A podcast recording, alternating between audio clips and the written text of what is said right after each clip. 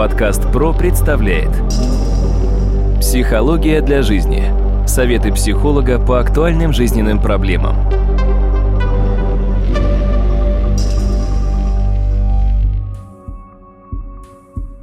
Здравствуйте, дорогие друзья, у микрофона Сергей Чеботков, и мы продолжаем наш разговор о психологических проблемах, с которыми может столкнуться любой человек. Я рад представить своего собеседника, это кандидат психологических наук, доцент, профессор Дмитрий Смыслов. Дмитрий, здравствуйте. Здравствуйте, Сергей.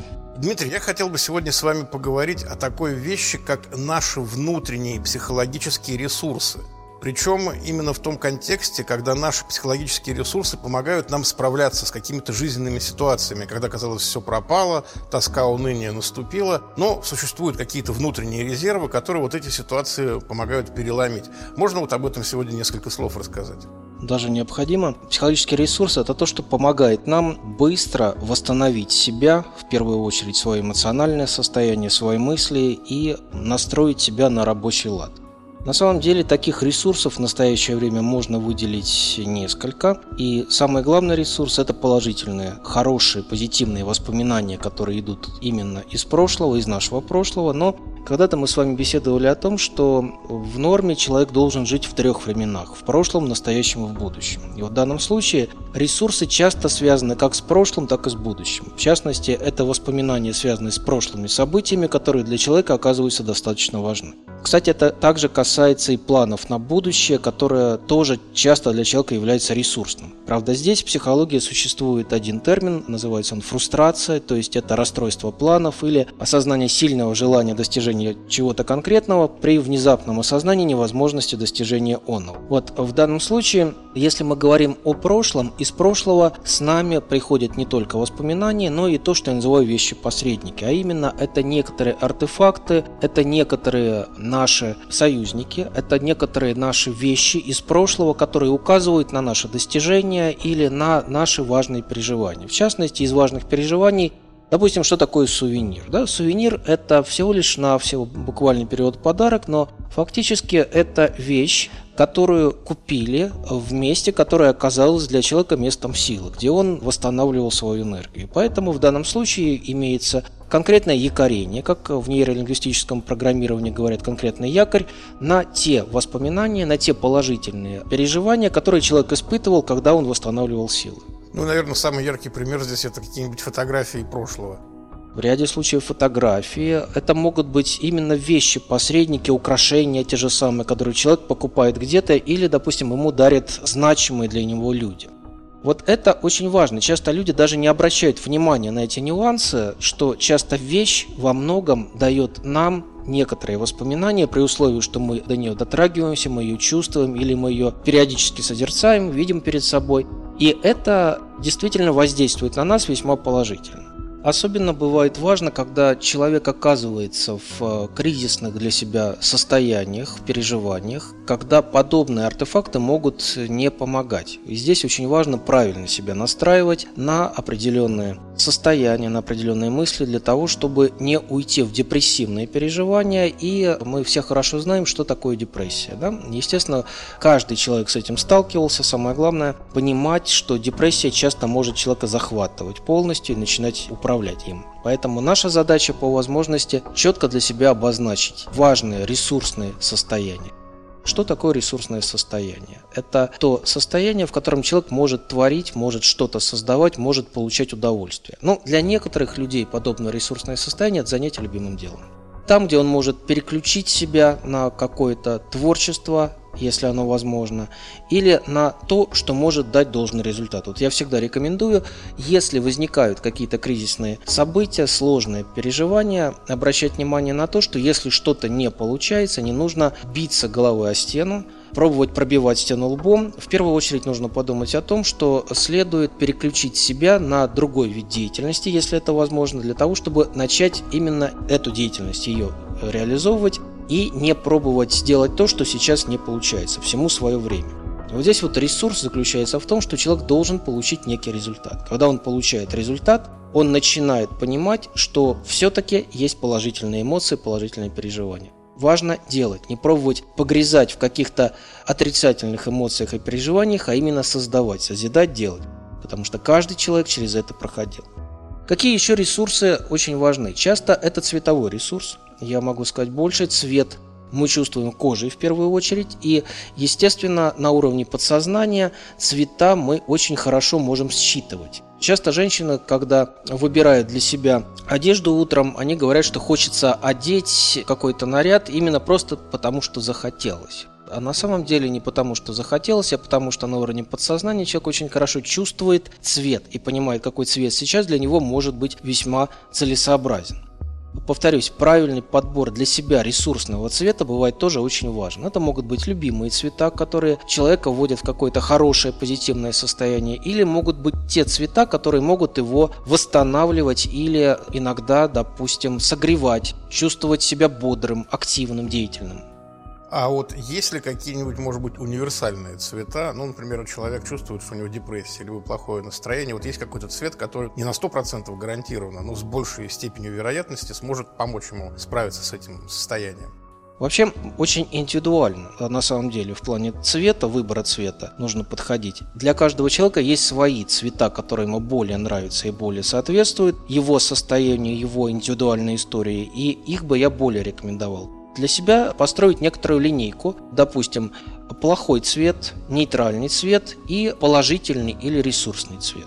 В большинстве случаев, как ресурсный цвет выбрать, э, человек предпочитает этот цвет чаще всего. В одежде, в аксессуарах, даже при выборе цвета автомобиля часто это бывает важным, поэтому просто на это обращать внимание. А если мы говорим о универсальных цветах, это более говорит о эмоциональном состоянии человека. Допустим, Макс Люшер это в свою бытность выделял, и не только он. Достаточно много исследователей занималось у нас вопросами цвета. Но все-таки повторюсь, когда дело касается ресурсов, в первую очередь нужно обращать внимание именно на индивидуальные цвета, которые могут быть весьма полезны. Поэтому, если возникает сложные жизненные ситуации, по возможности нужно иметь у себя под рукой ресурсный цвет, аксессуар с ресурсным цветом, видеть его перед собой, чаще по возможности.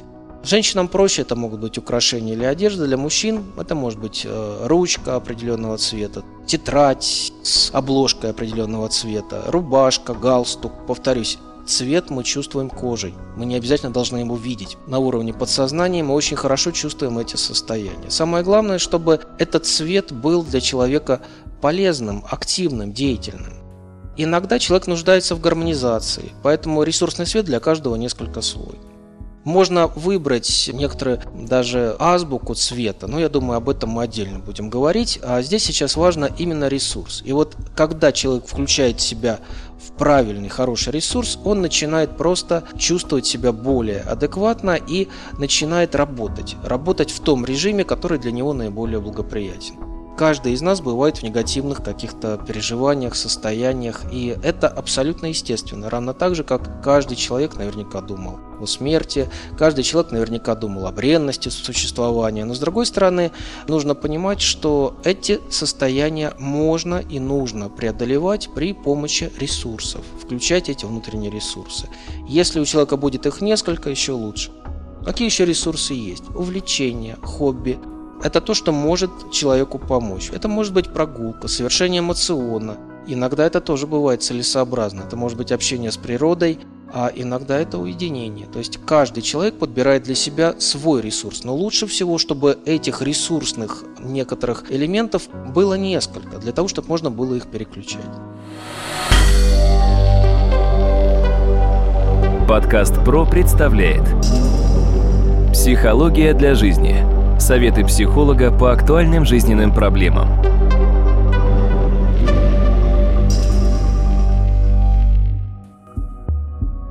Религию мы можем отнести к ресурсным элементам? Для тех людей, которые верующие, да, безусловно.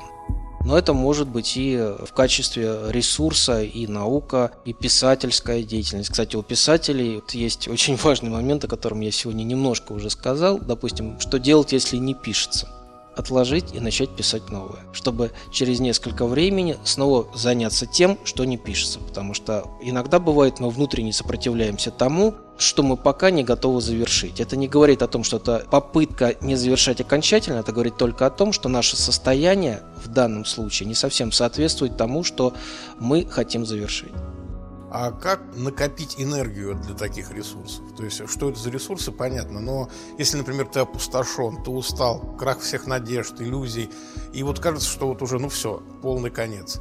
Но, тем не менее, ведь откуда же энергия черпается, чтобы вот обратиться к этому ресурсу, попытаться переломить ситуацию? Вот какие вы порекомендуете практики, чтобы вот эта энергия хотя бы как-то запасалась, что ли? Чтобы она могла в нужный момент включаться именно для таких ресурсных вещей? Вы знаете, все гениальное просто. И еще в 18 веке Франц Антон Месмер, замечательный, как бы мы сейчас сказали, европейский психотерапевт и основатель групповой психотерапии, когда-то говорил, что человек черпает энергию из довольно простых элементов. Вода, еда, воздух и положительные эмоции. На самом деле ничего не поменялось. Если мы внимательно посмотрим на нашу жизнь, мы увидим, что вода иногда бывает не очень чистая, еда слегка или сильно химическая, положительных эмоций очень мало, а воздух загрязнен. Поэтому здесь самое главное – находить для себя возможности, чтобы действительно заниматься дыханием. Лучше всего дыхательные упражнения, которые позволят гармонизировать себя, потому что очень многое строится на дыхании. Большинство людей дышит поверхностно, дышать не умеет и действительно начинает задыхаться иногда. А это во многом говорит о том, что человек не может правильно сформировать свой динамический стереотип и правильно не только накапливать и распределять, но и растрачивать свою энергию, что в результате и приводит его к некоторым сбоям и срывам. Вы знаете, я неоднократно слышал действительно, что дыхательные упражнения помогают. И, кстати, даже такое любопытное, любопытное замечание слышал, что курение, собственно, это тоже дыхательное упражнение. Почему многие курят, чтобы успокоиться, там, например, или чтобы настроение поднялось. Но это так, к слову. Вот подскажите, как вы считаете, какие практики дыхательных упражнений наиболее приемлемы в обсуждаемом нами случае? То есть это может быть йога, это может быть какие-то учения, это может быть какие-то современные фитнес-технологии. Как вы считаете, куда лучше обратиться, чтобы какие-то комплексы получить вот этих дыхательных упражнений? Самое главное, чтобы это не было эклектикой. Эклектика, когда отовсюду понемногу и в результате получается некая сборная солянка, обычно ни к чему не приводит, кроме к тому, как пустой трате времени. В данном случае, если дело касается йоги, начинать нужно с восточной философии. На самом деле это очень важно. Если дело касается дыхательных упражнений, начать нужно, наверное, с динамического стереотипа, о котором когда-то говорил еще академик Павлов. Что такое динамический стереотип? Это модель накопления, распределения, растраты энергии, которая проявляется очень во многих сферах жизни человека. Это скорость мышления, это походка, это дыхание, это речь. И везде, в принципе, работает один и тот же динамический стереотип. Это же, кстати, касается и танца, и почерка, и так далее, и даже манеры вождения. Поэтому здесь нужно начинать с тех техник, которые позволят этот динамический стереотип несколько выровнять, а именно вдох, задержка дыхания и выдох, что может позволить достаточно хорошо человеку восстановиться. Я обычно рекомендую в среднем порядка 10 секунд вдох, 10 задержки, 10 выдоха на протяжении нескольких дней. Вот это вот упражнение, которое повторяется в день один раз, а длительность его порядка 15 минут занимает, очень хорошо помогает человеку, во-первых, научиться дышать, что важно, если внимательно понаблюдать, люди дышать не умеют. Во-вторых, правильно научиться распределять свою энергию и направлять ее туда, куда необходимо. То есть именно подобные техники дыхательные могли бы быть весьма полезными. Хотя йога здесь, безусловно, тоже весьма и весьма близка по тематике, но очень многое говорит об одном и том же. Поэтому здесь э, мы говорим самое главное о том механизме, который помогает человеку восстанавливаться. Это же касается и возможности побыть на природе. В свое время Сирен Киркегор говорил, что единственное, когда человек способен видеть и не пробовать интерпретировать происходящее, а просто воспринимать, это отказаться от попытки каким-то образом интерпретировать, а просто видеть, чувствовать природу. Вот прийти в парк и просто отключить мышление и просто любоваться тем, что происходит. Вот это бывает важнее, потому что мозг наш слишком беспокоен, мы любим всегда все интерпретировать. Если внимательно посмотреть, даже когда человек вначале обучается медитации, он сидит и ни о чем не думает, а в это время думает о том, что он сидит и не думает о том, что он сейчас не думает о том, что он ни о чем не думает и сидит. Получается, то, что крутится, вот этот вихрь мыслей, он слишком отвлекает нас. Да, научиться не думать тогда, когда это не нужно, замечательно. Кстати, большинство людей не думает тогда, когда нужно. Когда не нужно, думает очень сильно. Это все с точностью до наоборот идет. Вы знаете, вы мне напомнили высказывание Джакома Казанова, который сказал, я убедился, что многие люди так и умерли, ни разу в жизни не подумав. Дмитрий, давайте тогда, может быть, мы сейчас подведем итог нашей беседы. Давайте еще раз мы перечислим вот те основные источники ресурсов, к которым обыкновенный человек в реальной жизни, если вдруг что-то пошло не так, может обратиться, ну, как скажем, э, за помощью. Да, общение. Общение с собой, общение с любимыми собеседниками, коими могут быть авторы книг, чтение, то есть да, общение с людьми, которые могут гармонизировать, иногда это бывает полезно. Для кого-то это просмотр фильмов или прослушивание музыки. Это обязательно подбор ресурсного цвета или ресурсных цветов в одежде, чтобы по возможности они были чаще, для того, чтобы это могло несколько сгармонизировать, вытянуть человека из этих переживаний. Далее обязательно занятие дыханием, безусловно, что очень важно. И по возможности правильное питание, правильная вода. На самом деле очень часто говорят одно и то же, поэтому здесь могу сказать одно, что вода самое важное, когда человек пьет воду, чтобы он понимал, что эта вода для него положительна, а не просто, что он пьет что-то. Очень многое зависит еще и от того мышления. Иногда бывает это ресурсно. Ну а когда вода имеет для человека особое значение, допустим, это родник или какое-то особое место, откуда воду привезли, тогда это дает еще больше ресурс, еще более важно. Для кого-то, конечно, это будет вера, безусловно. Для кого-то это будет любимое дело. Но на самом деле, если внимательно посмотреть на современного человека, он очень часто отсекает себя от всех ресурсов для того, чтобы по возможности больше и более глубоко страдать от того, что с ним происходит. То есть получается так, что жизнь нас отучает от того, чтобы включать ресурсы или помнить о них. А помнить о них нужно. Ну и последнее, безусловно, это вещи-посредники, которые по возможности тоже должны быть. Никакой магии здесь нет. Элементарное якорение. Так же, как обручальное кольцо тоже является некой вещью посредником, который говорит о том событии, которое произошло, также и любое украшение или любой элемент одежды, любой аксессуар также нам всегда говорит о том, что для нас было важного связано с этой вещью. Хотя часто люди носят украшения, не понимая этих вещей. И на это я тоже прошу особое внимание обратить. Дмитрий, большое спасибо. Дорогие друзья, я хочу напомнить, что моим собеседником был Дмитрий Смыслов, кандидат психологических наук, доцент, профессор и вел подкаст Сергей Чеботков. Удачи вам и до новых встреч.